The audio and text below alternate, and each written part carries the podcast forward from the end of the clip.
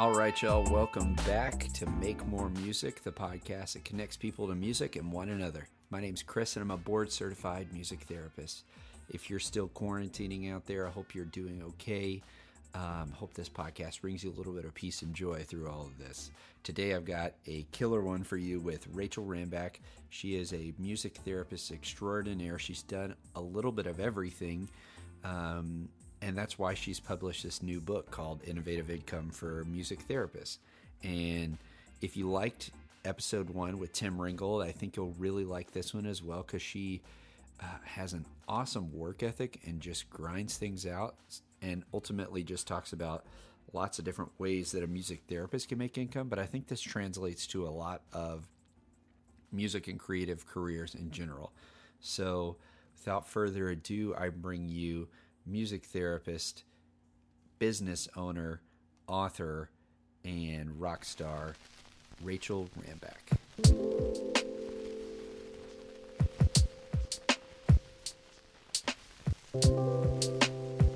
All right, Rachel, I'm glad to have you here. Um, when we were first connecting over your new book, we both kind of laughed thinking about the fact that, hey, I remember talking to you. Weren't you in that class and didn't you interview us for a project back at, and I was just thinking, I looked at my Skype conversation. I think it was like 2012 or something like that. We uh, interviewed different music therapists doing all kinds of different work in the field. So it's funny now, full circle, to come back and hear about all the interesting ways you're generating income, that you're encouraging music therapists to think outside of the box. And before we get deep dive into all of that, I would love to start with some rapid fire. Are you game? Yeah, let's do it. All right. So this is called the Quick Six. There are some short questions, but feel free to answer as much or in depth as you want. Okay. The first one, I want you to pull open, whether it's your phone or your computer or whatever. I want you to look at your media player and tell what the last song was that you listened to. Oh, okay. Um, it's actually 22 by Taylor Swift. So on the way home from picking up my kids from school, we normally rotate between a few favorites. So we've got either the Taylor Swift Essentials playlist in Apple Music or Frozen 2, of course. Or um, the Mm, Curious George. Yes, Into the Unknown. That's that's a favorite. Um, the Curious George soundtrack um, that Jack Johnson did. I think it's Mm. from like 2006, but it's amazing. I love that. Um, so do my kids. So that's kind of our rotation. So Taylor Swift won out today. That was always one of my favorite songs to use in the hospital, the Upside Down. Yes, Uh, that I was love that a great one. song to use. ISO principle and Oh bring it down a notch. It's got some jazzier chords. yes it does. So cool.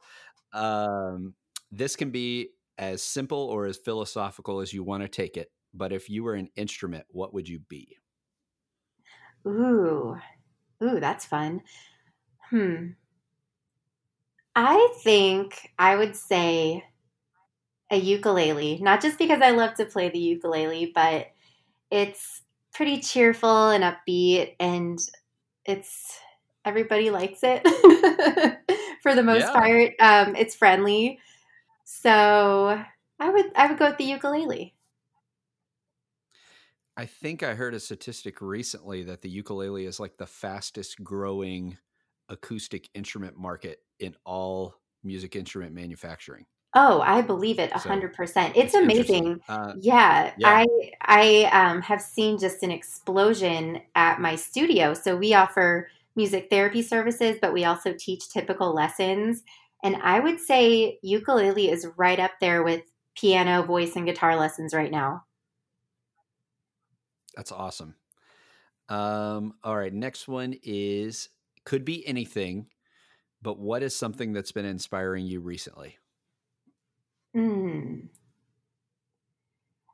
This may sound a little bit cheesy, but I would have to say my kids, just because it's so much fun to see their creativity just pouring out. Mm, And they have no judgment and they don't care what anybody else thinks. They will just sit down and do artwork and make these little creations and put on these plays and it's it is really inspiring because i'm i'm always second guessing myself and my creativity and Mm. the way that it's manifesting so to see these kids just do it unabashedly and without any fear of being judged whatsoever that is just really refreshing to me so i'd say my kids I think that's totally fair. I'm a sucker for being a dad, so Oh, I I it's think so that's all fair game. yeah Um, what what? Oh, this will be good since you just wrote this book about generating uh, different lines of income. So, what is a pro tip or a hack that you practice that you feel like people should know about? People should do this in their life. Can be anything. Oh, oh my gosh. Well, you're opening up the floodgates here.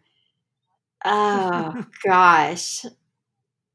Okay, I would say for me, it's this is kind of really, really general, but having a really solid handle on your calendar and your schedule, this has been a game changer for Mm. me. And I use a tool called Trello. For anybody that's read my book, I think I mentioned Trello about seven or eight times in the book, but it is literally it is how I run my life. I have um, I have a board that's for my current week, and each day has its own list.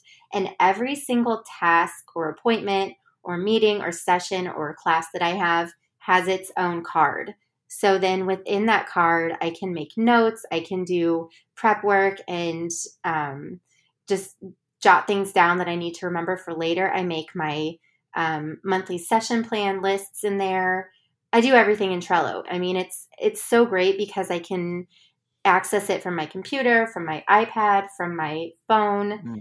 And it's just all right there at my fingertips. And so every day there are a million different things that I need to do spread out over my different businesses and the projects that I have going on, but it's all right there in front of me and I've got it just very um, visually laid out. So that's been honestly what what keeps me running.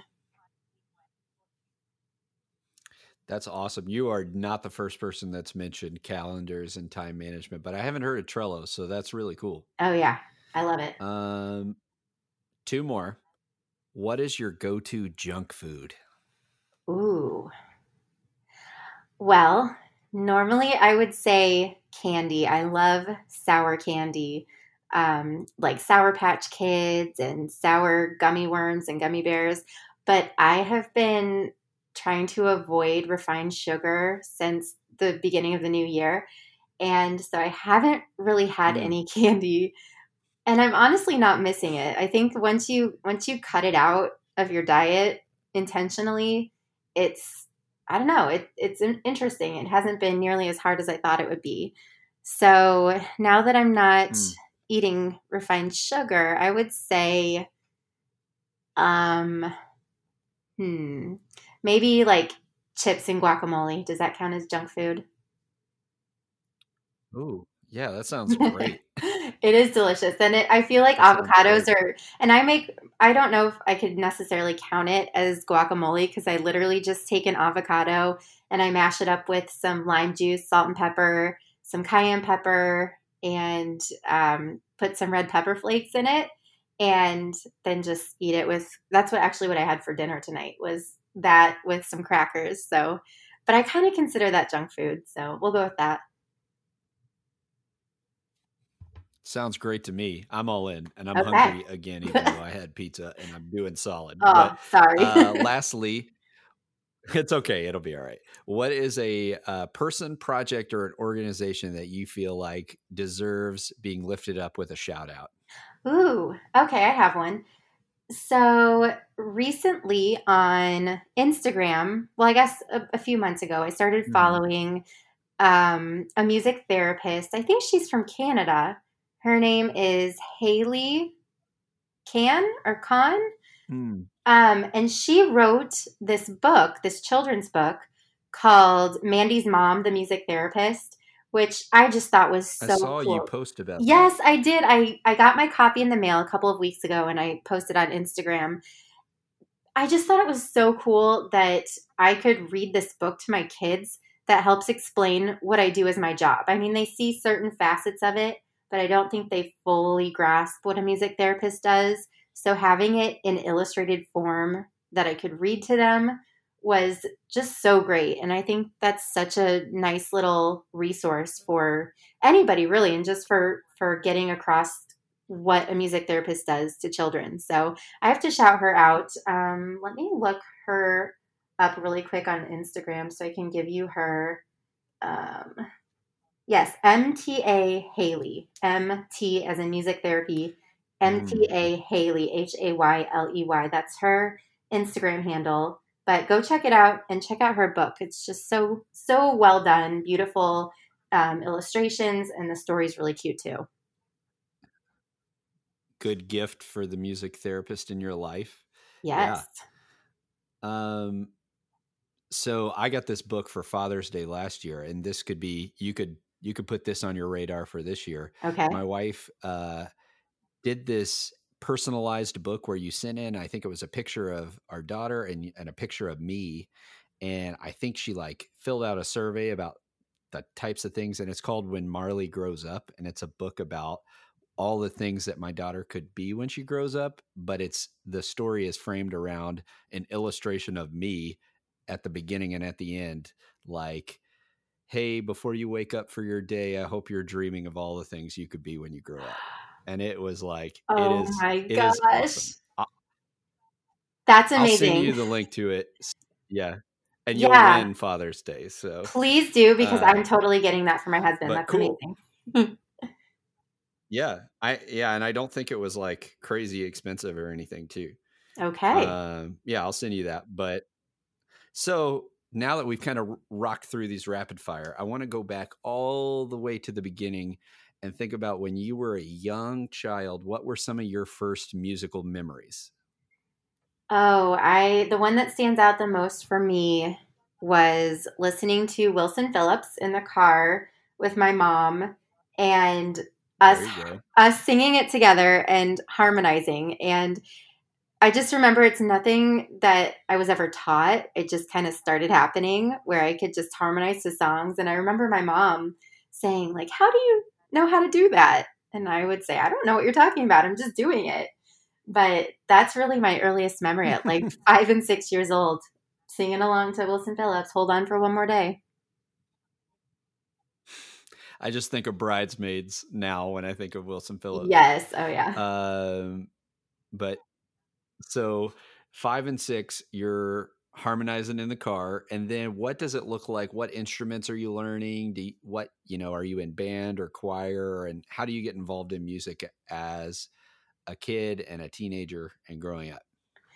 Yeah, I started piano lessons around age five. I was five when I started piano I wasn't super into music other than I really liked to sing, but I didn't necessarily think I was talented or that it was something I wanted to pursue seriously.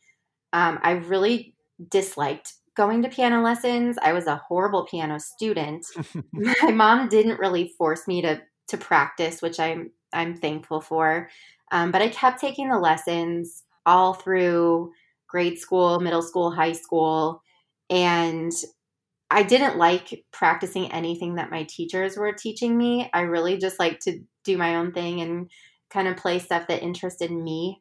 And so I got pretty good at playing by ear and just kind of figuring things out. And on the technical side, I wasn't great. My teachers would always reprimand me about my fingering and um, rhythm and reading with reading the notes. I just wasn't great with all of that. Mm-hmm. So um, when I got to high school and started singing seriously, that really helped with with getting the musical foundations down. Um, but it wasn't until probably let's see sixth grade that I realized I really loved singing and I wanted to do that on a more serious basis. So I started trying out for musicals and participating in choir at school. And then all through high school, music was my life. I was in show choir, I did community theater, school theater, basically anything that involved singing, I was doing it. That's awesome. What were your some of your favorite shows that you were a part of in high school and stuff? Oh, um, my sophomore year, we did You're a Good Man, Charlie Brown, which was super fun. Um, my senior year, we did mm. Bye Bye Birdie, and I played Rosie, which that was kind of like the best way to go out of high school playing that role. Um, so those yeah. are my two favorites. Oh, my junior year. My junior year, we did Schoolhouse Rock Live. I don't know if you're familiar with that, but um, it was a little ridiculous. That was probably my least favorite. Uh, but the rest of them were pretty fun. Oh, I love Schoolhouse Rock. Uh, I mean, the songs are fun. I, I, don't know that show specifically, but I love Schoolhouse Rock. Yeah. The songs are fun. I will say that. But the musical was just, I felt like it was very juvenile. Like for our costumes, we wore khaki pants that were from Walmart and not that there's anything wrong with Walmart, but that was literally our costume was khaki pants from Walmart and then like a t-shirt that said Schoolhouse Rock Live on it. So that was just the icing on the cake.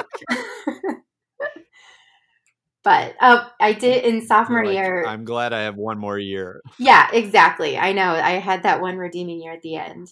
Uh, my sophomore year, we I did um, the Sound of Music at a community theater, and I got to be one of the Von Trapp children. And so that was super fun. That was right up there with my highlights. Mm-hmm. I was, let's see, I was 16, but I looked like I was about 12. So I played Louisa. The I think she's the second youngest girl or the go. second oldest girl. So, what part of the country did you grow up? I was born and raised in central Illinois, and I live here today. Oh, great. So, uh, I think I remember reading that you made a jump to. I know this because I I worked and lived in Winter Park and then Orlando. So you went to Rollins, right? I did. Yeah. I remember. I think we heard that when maybe we interviewed you for school, and it clicked once I was down there. I was like, "Oh, that's the school," which is Mr. Rogers' school as well. So yes, actually, um, this is a fun little piece of trivia. But Mr. Rogers' um, nephews are both. Well, one of them I know is still there, Dr. Daniel Crozier. He was my theory oh, wow. professor, and he was also my advisor. And um, so he was. He's on the faculty at Rollins, and then my piano instructor, and he also taught a couple of other classes, Alan Morrison. He's like a world renowned organist um, he was mm. doing a residency at Rollins during the time that I was there. So I got to have two of Mr. Rogers' nephews as professors, which was amazing. Are they like even half as nice as oh my gosh. TV, Mr. Rogers? Yes, they are like carbon copies, especially D- Dr. Crozier. I mean, people loved being in his class just because it was like Mr. Rogers personified, mm. and it was so fun. He's a great teacher. I just imagine the teacher walking in, changing his shoes, getting you ready for the class. Basically, yeah. Yeah. That's awesome. So uh, you head down to Winter Park, and is that a that wasn't a music therapy school? Right? No, no, not, I don't think so. What was that path? How did you even decide? I'm going to college for music. Obviously, you're really involved in high school. Was that just like obvious to you, or it was wasn't? No, no. So I had this real crisis at the end of high school, even halfway through my senior year. I was very torn between whether I was going to pursue journalism or music. And journalism was winning out. I applied to um, Northwestern and Wash U and a few other schools for journalism. And I got into those schools. So I was thinking, okay, like this is my path. But then I had professor or teachers and and family saying, well, you know, you might want to consider music too. Just you know, weigh all your options. So I applied to a few of the other schools for their music programs. Rollins was one of them. And when I went down to Rollins for my for my interview and my audition, my mom and I and then the head of the music program and one of the other music professors, they were all in the room. And after I did my audition, um, we basically sat down and um, my mom said, you know, what kind of scholarship opportunities are there? Because that's going to determine whether or not this is a possibility. Because my parents had basically said, we'll pay for your college tuition as long as it costs about the same as in state tuition. And mm. obviously, going to a private liberal arts school in Winter Park, Florida. In Winter yeah. Park, Florida. Yeah, that is not going to equate. So, um, so my mom asked that question, and the head of the program said, "Well, how much do you need?" And I mean, I'm getting goosebumps just just thinking about it because it was such a defining moment. And so my mom gave him the number, and he said, "Okay, let's do it." And that That's for wild. me, yeah, it kind of just it, it's one of those things where journalism felt safe and music felt mm-hmm. really, really scary because there were so many just unknowns, and it's such a it's just such a leap. And in that moment, I felt like, wow, these people have faith in me, so I might as well have some faith in myself. And so, yeah, that gave me the courage to jump in, and I went as a vocal performance major. I had no knowledge of music therapy whatsoever, had never heard of it in my life. And I, my goal in life was to perform at Disney. So that's kind of what I was, I was going for. About to ask, did you do some Disney performing while you were down there? I actually didn't. No, I got down there and I started the program, and it was very heavily classically based. So it was mm. classical and opera, as so many music programs are, which was okay. But I kind of went through a little bit of a crisis of, well, I'm learning opera. This is great, but what am I going to do with this? And really, do I even like singing this music? Because I really, it, it, I didn't. I it wasn't for me, and I felt like I was getting a really solid foundation with learning that material, but I knew that it, that wasn't going to be the end for me as far as performing went. And you know, the Disney thing, it was kind of like this thing that felt really possible before I got there. And then I got there and I was like, oh, I don't know about that. That seems really, really hard. And I heard stories from other people that went and tried it, and it just didn't seem like it was all that it was cracked up to be. So I never pursued the Disney thing. But um, in my sophomore year, I came to the head of the program, the same guy that had offered all of that scholarship money to me. And I said, you know, I don't know if vocal performance is the path for me. And we, at that same time, I was in a music class where we were exploring different careers in music and we had to choose one and write a paper about it. And mm. so I just randomly did a Google search, like careers in music. And all of a sudden, this thing called music therapy pops up. And I'm like, what is this? So I keep reading about it. I'm scrolling through, I'm reading all of these articles, and this was 2002, I want to say. So, I mean, it was still, you know, there wasn't a whole lot on the internet about it. But I called my mom and I said to her, Mom, I have to tell you about this thing called music therapy. And she said, Rachel, you will never believe this, but I got a scholarship to Maryville University, which is, I think, the first university that had a music therapy program in the United States. I could be wrong, don't quote me on that, but um, it's in St. Louis, and we mm. live in in Springfield, Illinois, so it's about ninety minutes away. Um, but she told me, I that was almost what I did. I got a full scholarship to go do that, do music therapy at Maryville, and I decided to stay um, with your dad at um, in Illinois. And she said, This is just crazy. Like, you have to look into this. So I, I did. I went back to my professor that I had had that conversation with. And he said, Oh, you know, I know a music therapist down here in Orlando. I can put you in touch with her. And I said, Yes, please do. So I ended up job shadowing her a few times. She was in private practice. And I remember I went to a session with her at a, um, at a, a senior center. And I was just floored by how she was able to use music and to connect with all these people. And you could clearly see that they were getting so much out of it. Mm. And it was just one of those really um, defining moments that you hear about in music therapy where you just see it in action and you see the magic happening. And um, so I, I told my professor, I said, This is what I want to do. How can I finish this degree as quickly as possible so that I can go do music therapy? because there Mm. obviously wasn't a music therapy program there. So I went and met with my advisor, Dr. Crozier, that I mentioned earlier, and we sat down and worked out this insane schedule. This was the first semester of my sophomore year. So I'd only been there for Wow. three semesters, and I'm already planning my exit strategy.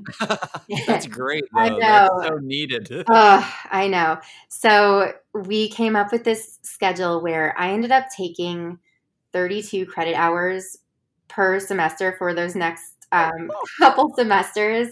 And I was able to graduate a year and a half early. And Oh, yeah. And I came back to Illinois. I got a, a full assistantship to go to grad school at Illinois State University. And so I spent, um, I, I graduated in December. So I came home and worked and saved some money for that, that semester in between. And then went to ISU, did my degree program in two years. And it was so funny. All these grad students that were in the program with me, they were all a little bit older. A lot of them were Mm. international students, and uh, some of them had kids, and a lot of them were married. And they kept asking me, like, "How old are you? Like, what?" Because I was only twenty one, and um, so it was it was a very interesting experience not having had that full four years of college and then going to grad school and kind of missing a lot of that, but it was so worth it because I was just ready. I, I loved the concept of music therapy. I loved everything that I had read, that I had heard, that I had seen through observation. And so, yeah, that's kind of the music therapy origin story for me. So you f- finished the bachelor's and the master's in four and a half years, or what was it, five and a half years? Four and a half years. Yeah. Oh my goodness. that is like a sprint. That yeah. It's one of those things. Thanks. It's where one of those things where you look back and you're like, well, how how exactly did I do that? I'm not quite sure, but it, it just goes to show you that when you're passionate enough about something, you can make it happen. And I was ready to be a music therapist, and so I somehow made it happen. Well, you talked about that aha moment a little bit about music therapy. What is it that at the time and even still now are those things that just align with you in a way that you're like, yes, this is why this is such a part of me and how you grew to be so passionate that you literally sprinted through degrees to be able to do it. Yeah, I have a really personal connection with music therapy. Shortly after um, my graduate, pro- it might have been during my graduate program. I can't Mhm. remember the timeline exactly, but my grandmother was diagnosed with um, early Alzheimer's, Mhm. and she she um, the disease took over pretty quickly. I mean, it it was less than a couple of years before um, she needed to go into um, a senior living center and really just lost all of her memory of her family and really withdrew from life in general and and just wanted to be in her room sleeping in the dark all the time.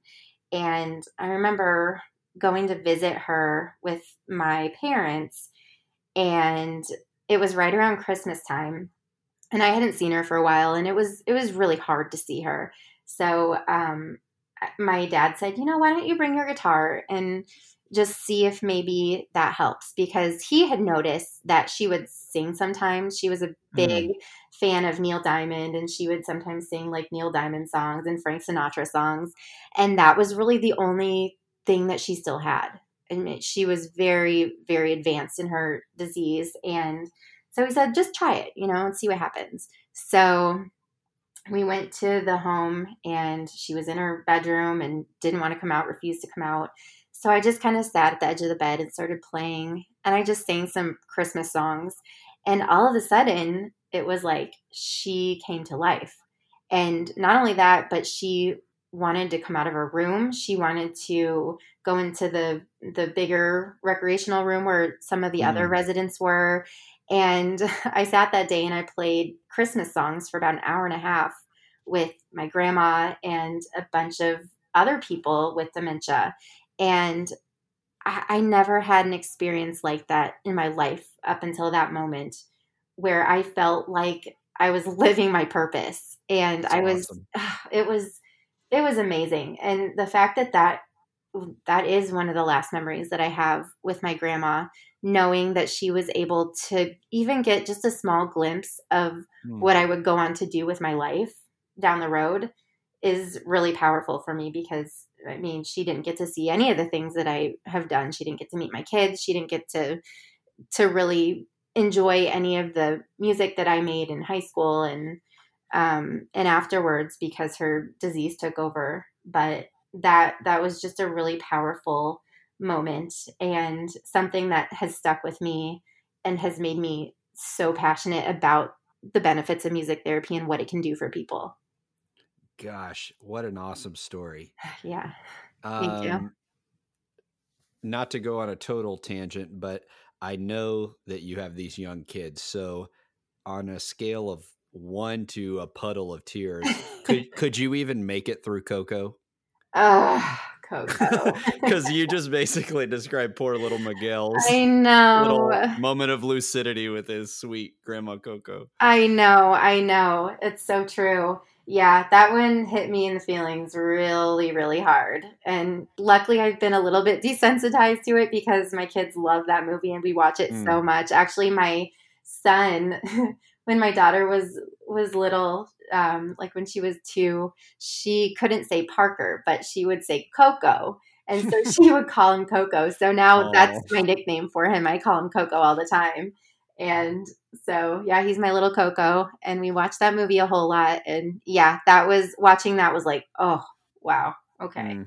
My little daughter, who was born in Orlando, just always does her, she runs around the house doing her little grito, the oh, she's always doing that around the house. Um, well, to kind of find out a little bit more into what you're doing now, how how soon did you open up a business and kind of decide this is what I'm going to do? Because you have such a unique and strong voice that I think you've been contributing to the greater music therapy conversation for a while. Aww. The first time I heard you was the Roundtable podcast, I think. Yeah. Um, and which you all were one of the first, if not the first, music therapy podcasters. So, how did you what was that initial road?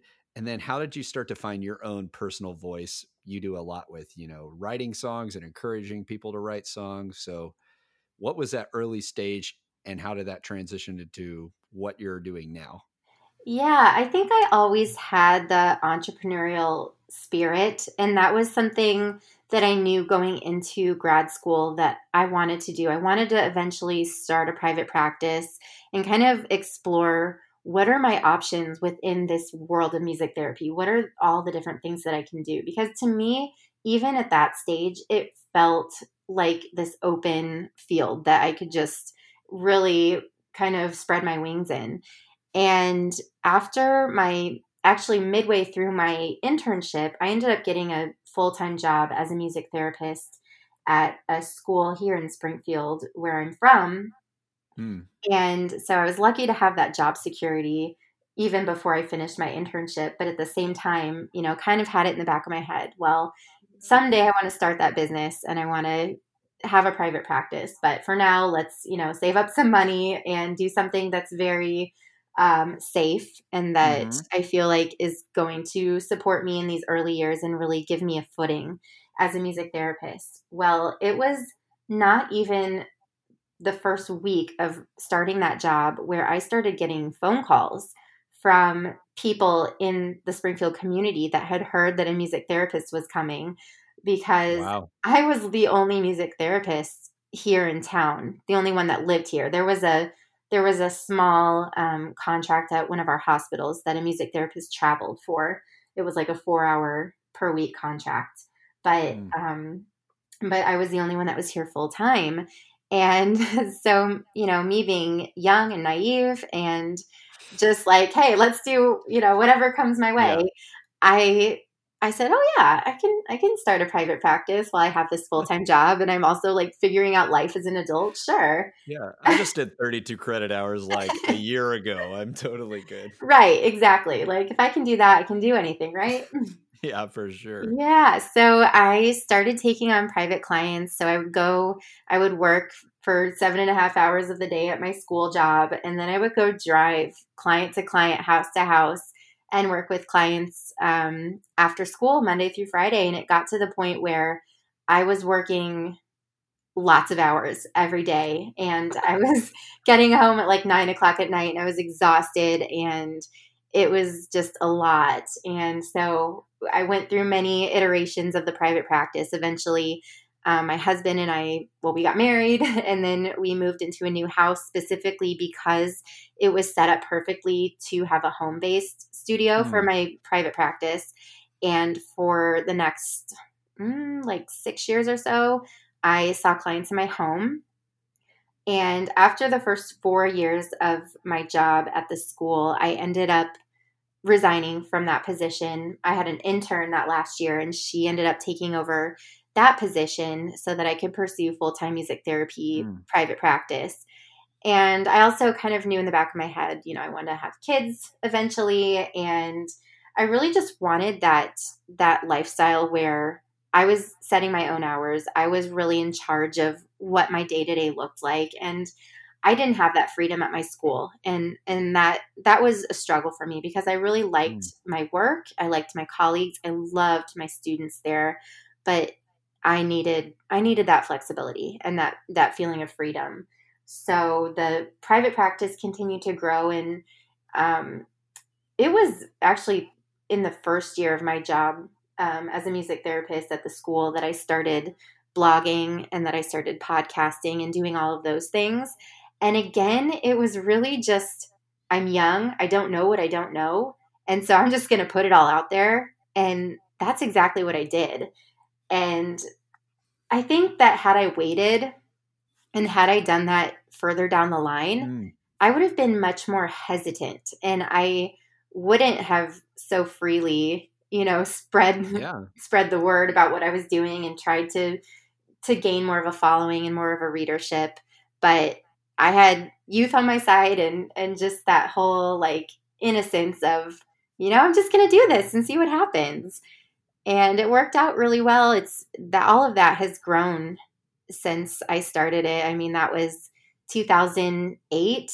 So it was a long time ago and to see the landscape and how things have changed in the music therapy world as far as the different things that people are doing and the resources that people are putting out there I think it's really exciting. And to to think that, oh, you know, maybe I had a small hand in that in being one of those early pioneers of that is pretty cool. Yeah, I mean, it's literally already on like a a third wave of music therapy podcasts. So some people are just finding out about them and I'm like, guys, this is this is like the third crew that's come through. Like I there's know. already a lineage in internet world is like a long time ago. Absolutely. So then tell me a little bit about all of your different businesses. I I was reviewing a little bit about all you do and I think I don't even know how you how you can break down everything that you do.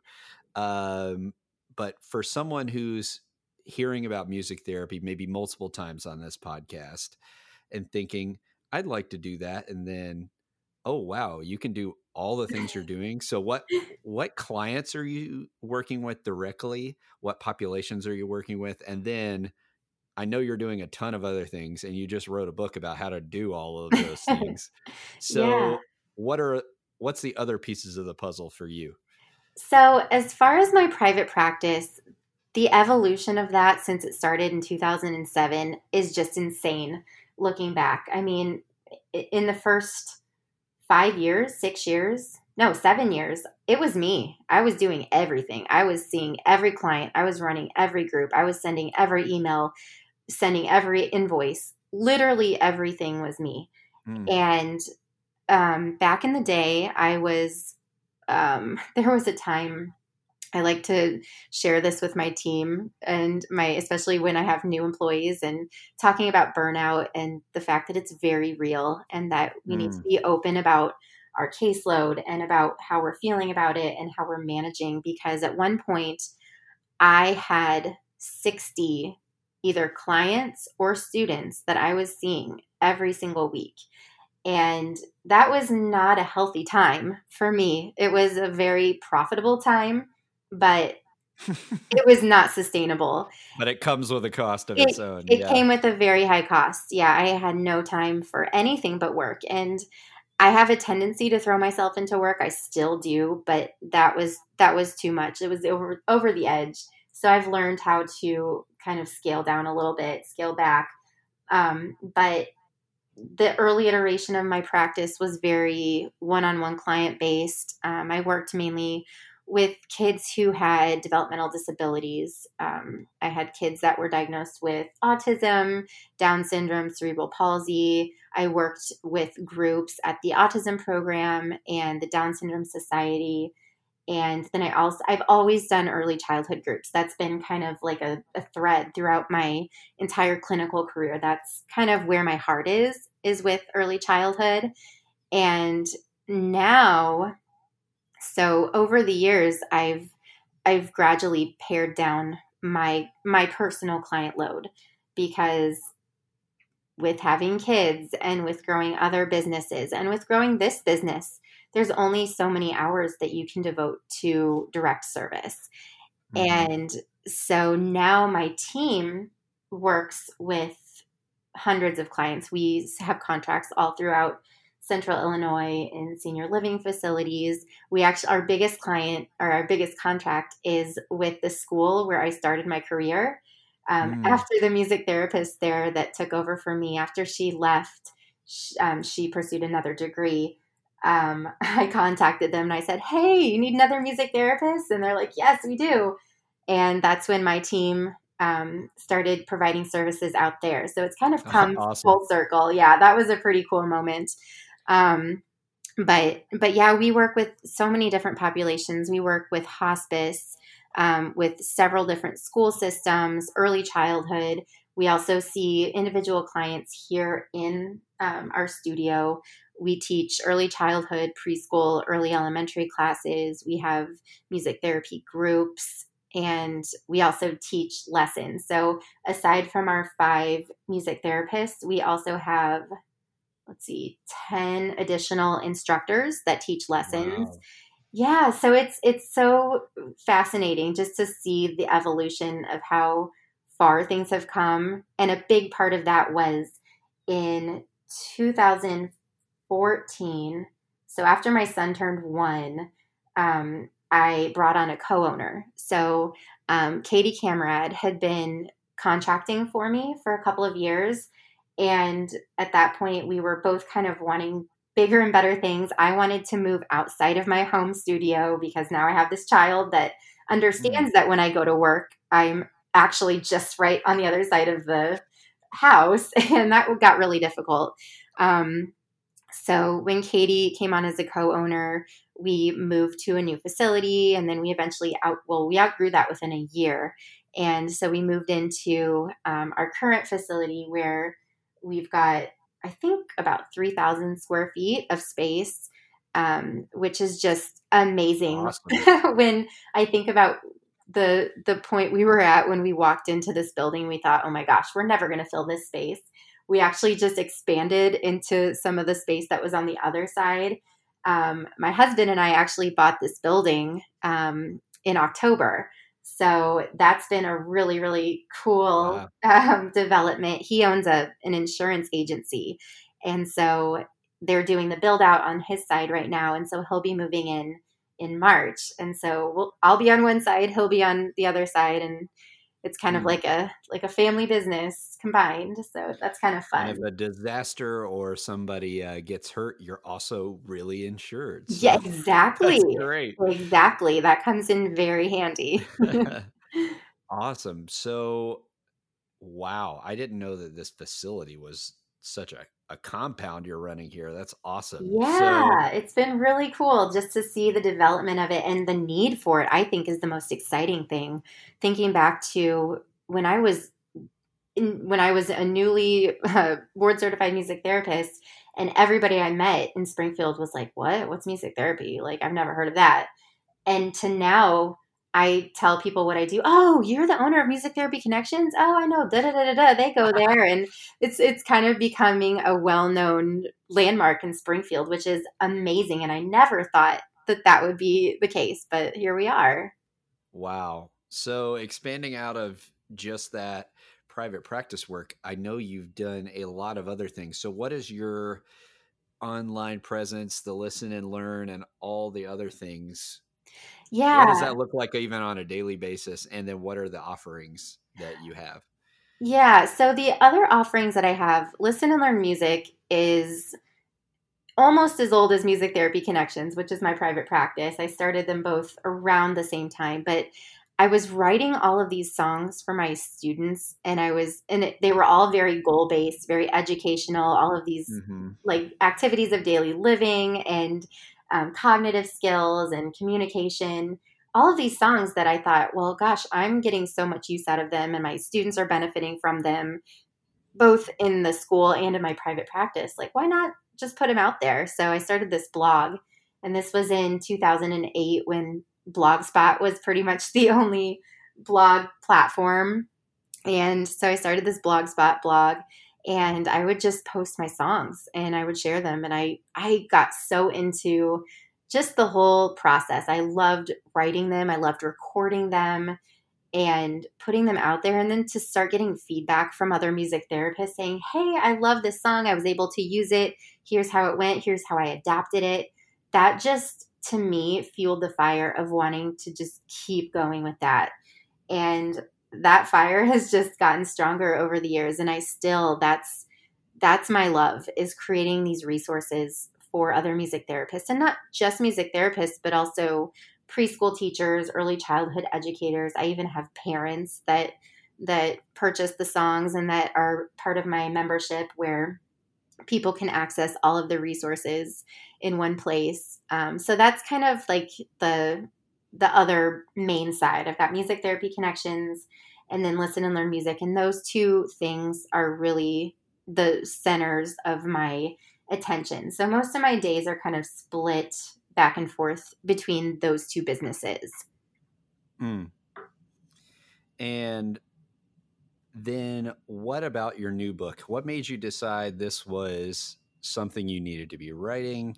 And then how did it all evolve? Because you roped in a lot of other awesome music therapists to talk about their background and all the cool things they're doing. So it seems like anything that you weren't already doing, you found the other people that were doing that and got, yeah. got them to talk about it as well. That was kind of my goal, exactly. I I felt just this call to write the book because early on in my music therapy career, I struggled with the fact that I wanted to do things other than clinical work. And I felt like that was almost a taboo thing mm. in music therapy to want to do non clinical work.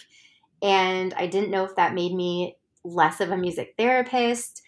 But I also knew that what I was doing was really valuable and that it was helping people and not only helping other people, but it was also fulfilling me and my love of music and combining my love of journalism. And i got that i was able to kind of scratch that itch through the blogging that i've done for so long.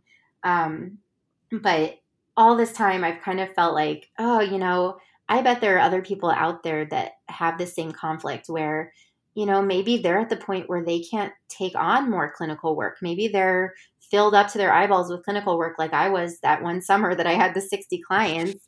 And maybe they're still they're still not where they're at where they want to be at financially.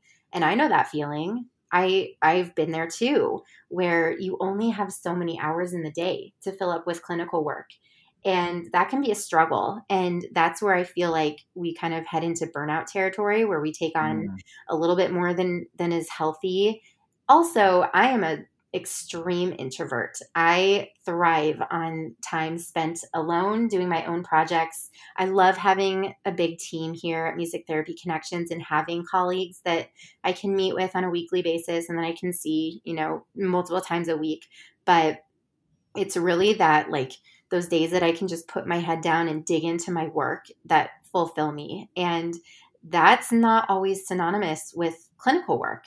And so I really have found this amazing, I won't say balance because it's never a balance. You're always kind of juggling back and forth. But mm-hmm. it just like what I explain it as is just this lifestyle where I'm doing work that I love.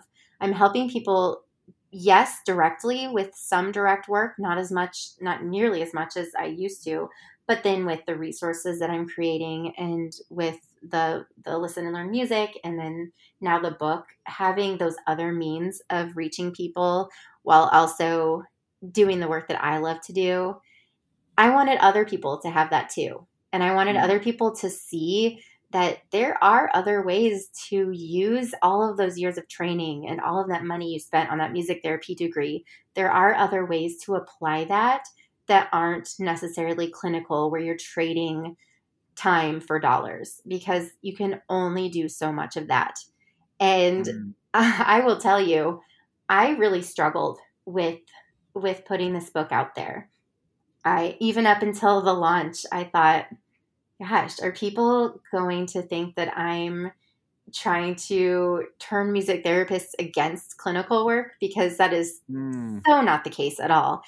I think that clinical work is the is the touchstone of what we do. That's why we go into music therapy. And that will never change. But looking at all of the other possibilities, it's just not something that is taught in school. And it's kind of like you have to teach yourself and you have to figure it out mm-hmm. as you go. And I spent so many years figuring it out for myself and wondering, am I doing this right? How can I do this more efficiently? and I would answer email after email and write all of these blog posts. And I thought, gosh, wouldn't it be helpful if I just put everything that I've learned and then also pull in some of these experiences that other music therapists have had and put it all in one place? And so the book is, it's kind of a combination of my experiences, what I've learned through kind of diversifying my revenue streams and figuring out different ways to apply my music therapy education and skills. Um, and then it is a lot of how to. So I go through all of these different means of of generating revenue. So I have um, one part of the book is devoted to offline, so in person. How can you make money by getting out into your community and collaborating with different people and doing all of these things that that do require your presence. And um, then there's a whole other section of the book that is for online ge- um, mm-hmm. income generating streams. So um, yeah, it's it's really it was really fun to write because it was kind of like this is my life and I'm putting it all out there for you. These are all the things that I do. These are all my secrets basically. Yeah. And and I just I have this this philosophy that you should just share what you know and you mm. should just put it out there because if people are drawn to it and if people are drawn to my resources i i give out so many free resources all the time and people say oh why do you you know give out these things for free and i say you know what if people want to pay for it they will and and they mm. do and the fact that i give freely doesn't doesn't reduce the the amount of money that i make from people that are buying things um, i see the number of people that i've been able to um, to touch and make a difference in their lives because I've been so giving with my experiences. And I wanted to do that on a more accessible basis. So that was really the inspiration for writing the book. And um, I'm so thrilled that it's the way that it's been received has been amazing. I haven't gotten any angry emails about turning music therapists against clinical work, which that was my big fear right there. Um, but it's yeah, it's been amazing, and I I think that it's helping people. At least that's what that's the feedback that I've gotten so far.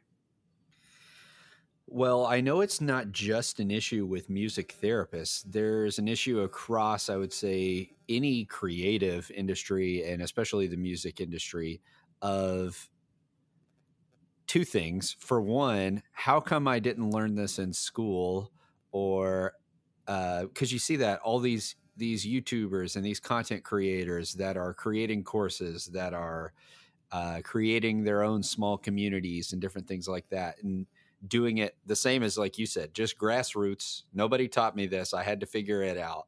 And then the other aspect kind of to transition away from that is what do you say to the music therapist or the creative who doesn't know how to do things like charge what they're worth or feel brave to launch that endeavor like you're saying those those other ways you know they're scared of well i i thought i'm a music therapist why am i not just doing more clinical work right? Mm-hmm, mm-hmm.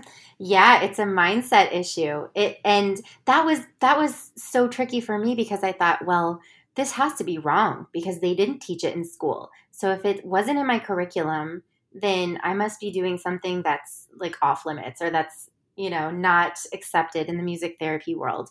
And I did get some backlash in the early days for, um, and I tell this whole story in the book about the, I don't know if the listserv is too um, oh. early for you, but. No, I, I, I was on it as a student and I thought, man, this thing is. uh, without a better word, you know, an an S show. Yes. You know, like this is a hot mess. It Before is brutal. Night, right. And then it just became music therapy. It was the predecessor, exactly. And uh, then I was like, "Yeah, I'm just done with Facebook." And we I just know. decided that was like now it's like, man, that was like five years ago, and now I'm starting a podcast. I'm like, oh, do I do I have to get back on social media for this? I guess the answer so. is no, not if you don't want to. At least, I mean, you're doing amazing on Instagram. I have to say, your presence on Instagram is amazing. You don't need Facebook, so you're fine. yeah, Facebook is the uh the old thing anyways exactly exactly. It's like your grandpa's on instagram or on facebook so. Yeah and they're yeah. not going to listen to the podcast right anymore. exactly. Yeah no i i had a terrifying experience on the listserv early on. Like i said i was this like doe-eyed young girl like here i am. I'm six months into music therapy and i would love to share my blog with you. And um yeah it's it's a funny story but um Yikes. definitely got some pushback but a lot of what i talk about in the book is your mindset and how important mindset is in going into these endeavors and doing these non-clinical things and figuring out what is your why. Like, why are you doing this? Yes, you want to make more money, but is it because you have this creative passion that's not being fulfilled? Is it because you're a super duper introvert like me and you need that time to yourself and, and you just can't devote any more time to that one on one giving because it is, it can drain you. Um, it can drain extro- extroverts too, for sure, but as an introvert, having back to back to back to back clinical sessions is really tough. Um, so, so would, that also means the documentation, and that also means there's still yes. phone calls and emails to respond to. Oh, absolutely. That's the that's the part that I think drives me crazy is not the back to back sessions. It's like, but there's other things that also somehow still need to get done in these hours. Right. Like an hour long session is not just the hour long session, it's all the prep that goes into it, all the doc that goes after, and everything in between. So it's it's so much. And a lot of the things that I share in the book are are explaining like there are things that you can do that you can create that go out and then you can make money from those things down the line. I mean, I've been writing songs and putting songs out there and creating CMTE courses and these other resources that maybe I put that out there in 2011 and it's still making mm. me money. And granted, I can't say that that's passive income because I still put the work in to to have a community and to um, market my my materials and to stay relevant. But but it's maximizing my effort so that they it just keeps reverberating and mm-hmm. and earning income. but I, I think the mindset part of it is so key and Mm. it's i think it's just almost like you need that permission slip from somebody that has done it and that can tell you from like that ground level like yeah this is something that you can do and as far as charging your worth oh my gosh that i could talk for like six hours about that i think most of us music therapists could especially those that have kind of been through it all and have run the gamut um, you know i i've done so many free sessions and free groups and still today I struggle with that. I've been a business owner for 13 years and I still have issues with saying nope, this is how much a session costs. This is how much an assessment costs. This is how much, you know, we will charge you. And it's just it's about believing in in what you you're doing and the value that you're giving and being able to back that up with research and with your experience that you've had so far and with testimonials from people who have had your had your services. And um, so yeah it's it's something that can't be wrapped up in a nice neat like 60 second answer. It's messy. And if anybody does have an amazing answer for that i would love to hear it. And Absolutely. yeah Well, you hit on burnout a little bit and not to go too far in, but what do you think are some ways that people get back to their why and to protect themselves from burnout in in music therapy, but it's also the same in teaching or nursing. I think a lot of helping professionals in general. So what do you, what is your advice for that? I think it's looking at two factors. It's looking at what lights you up and what fulfills you. And then on the other side, it's looking at what is feasible and what is logical as far as your life and your financial status goes. Um, I had a really tough time coming really close to complete burnout in 2015 when my daughter was just a baby and I had a full caseload. I was also growing this business. It was in a period where it was just kind of exploding, and I had a toddler. And I also had my online business, and I was doing a weekly podcast at that time. And so I had all of these irons in the fire. And one day, I remember I was home with my daughter, who was an infant, and I would go to work at three o'clock. A babysitter would come over, and I would go work with clients from three thirty to like seven thirty at night. And this was Monday through Thursday, every day. Um, and one day, I just had this panic attack where I just I couldn't do it. I couldn't. I couldn't leave her. I couldn't go in. I couldn't work with my clients. There was no value that I was going to provide that day because my brain was just so fried and emotionally and physically i was just spent. Um, i wish i could say that i didn't go to work that day and that i just like took care of myself but i didn't. I went to work and i pushed through but that really caused me to kind of take a step back and say do i need to be doing all of these clinical hours?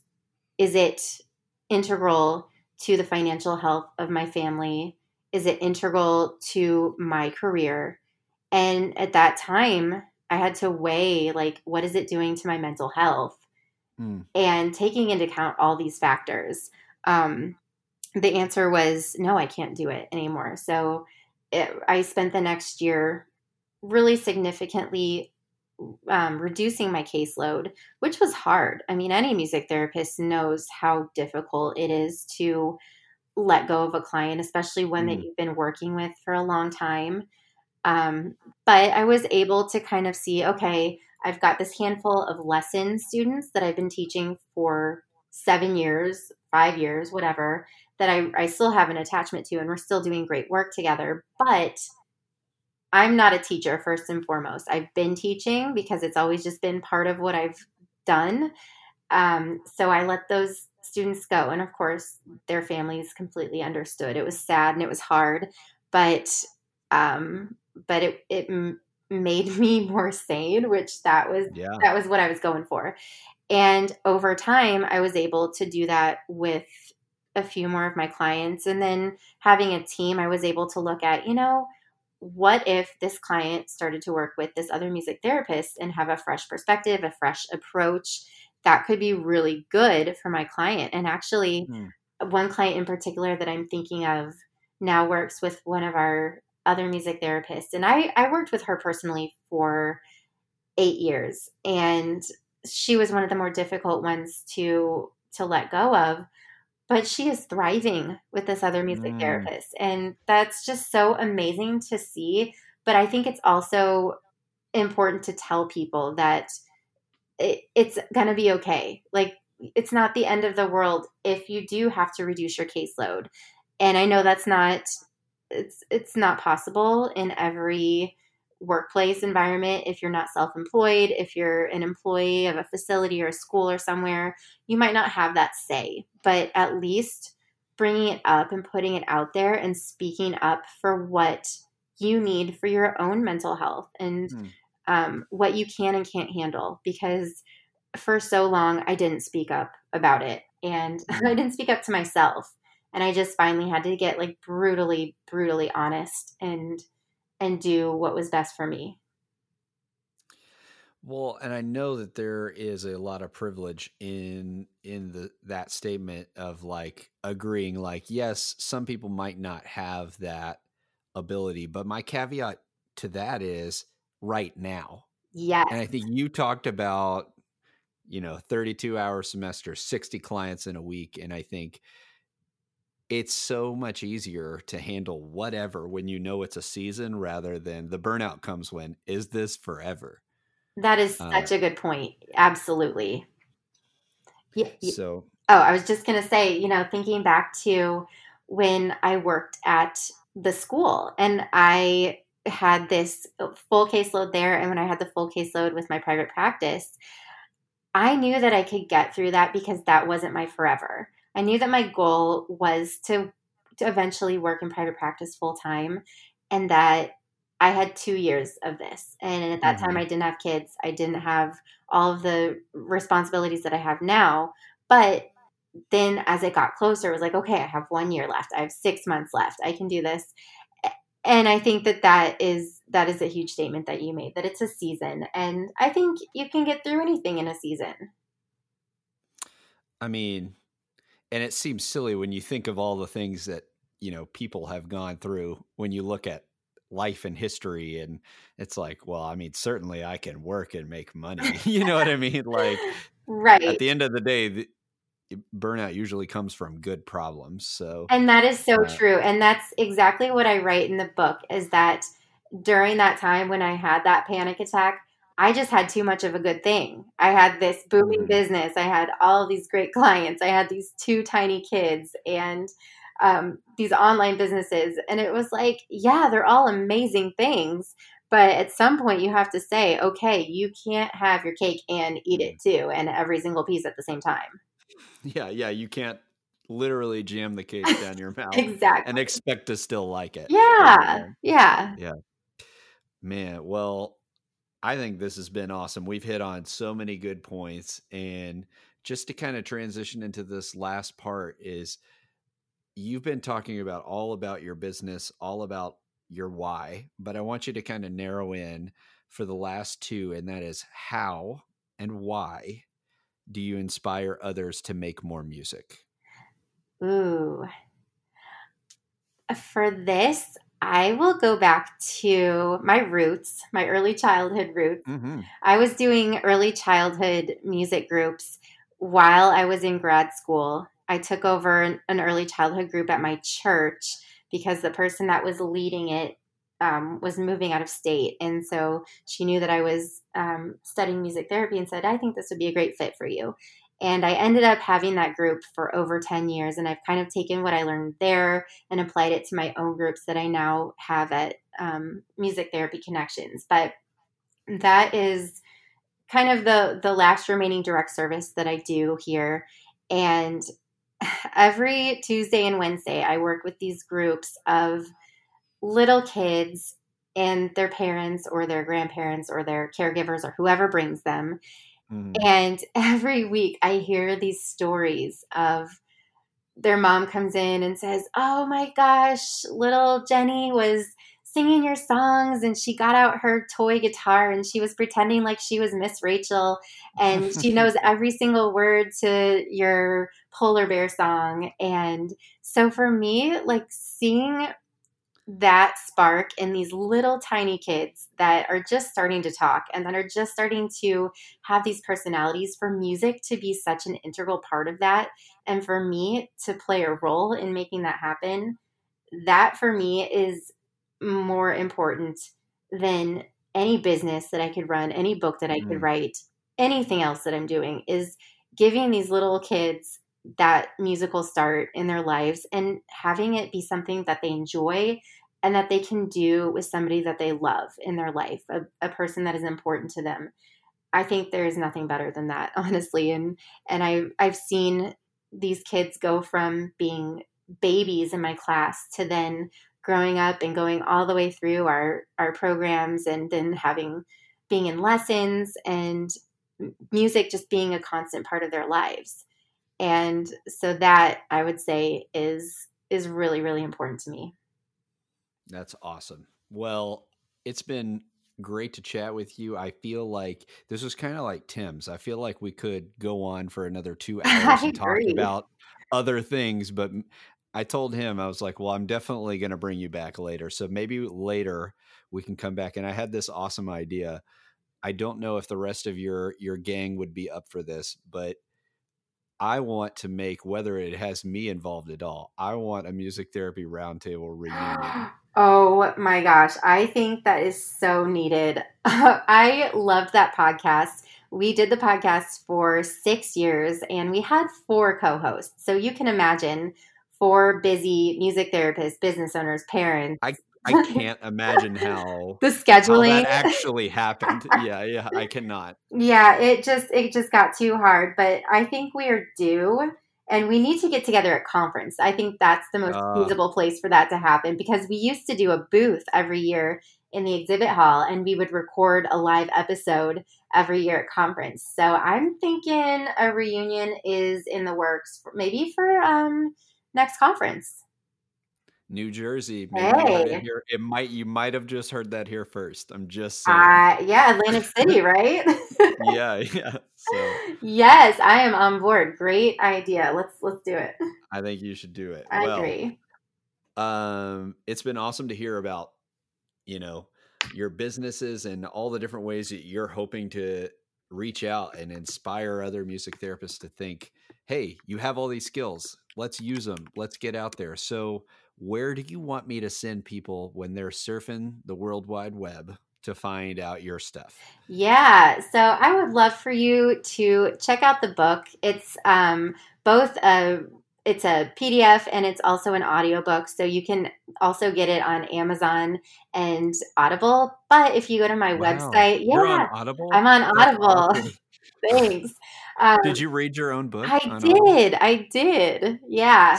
So cool. Yeah, it was fun. Um, but if you go to my website, um, you can either go to listenlearnmusic.com or you can go to musictherapyinnovator.com. You'll find the book, you'll find all of my resources, all of my songs, and um, all the stuff that I'm up to. And I, I love to connect with people. I get probably 100 emails a week from music therapists and preschool teachers and, and educators. And I just love to hear what other people are doing with music in their variety of settings. And so um, I'd love to hear from you, from your listeners.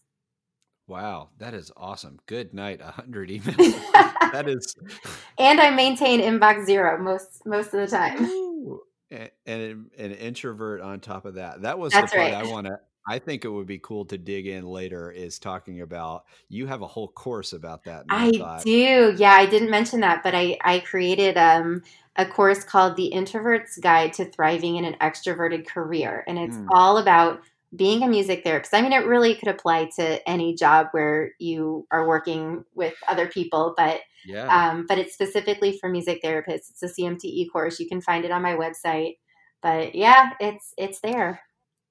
Well, we'll we'll have you back on later and we'll talk about the next big thing you're doing or something like that. But awesome. cool. Well, thanks again, Rachel. We're signing off. Everybody remember give more grace, share more love, and make more music.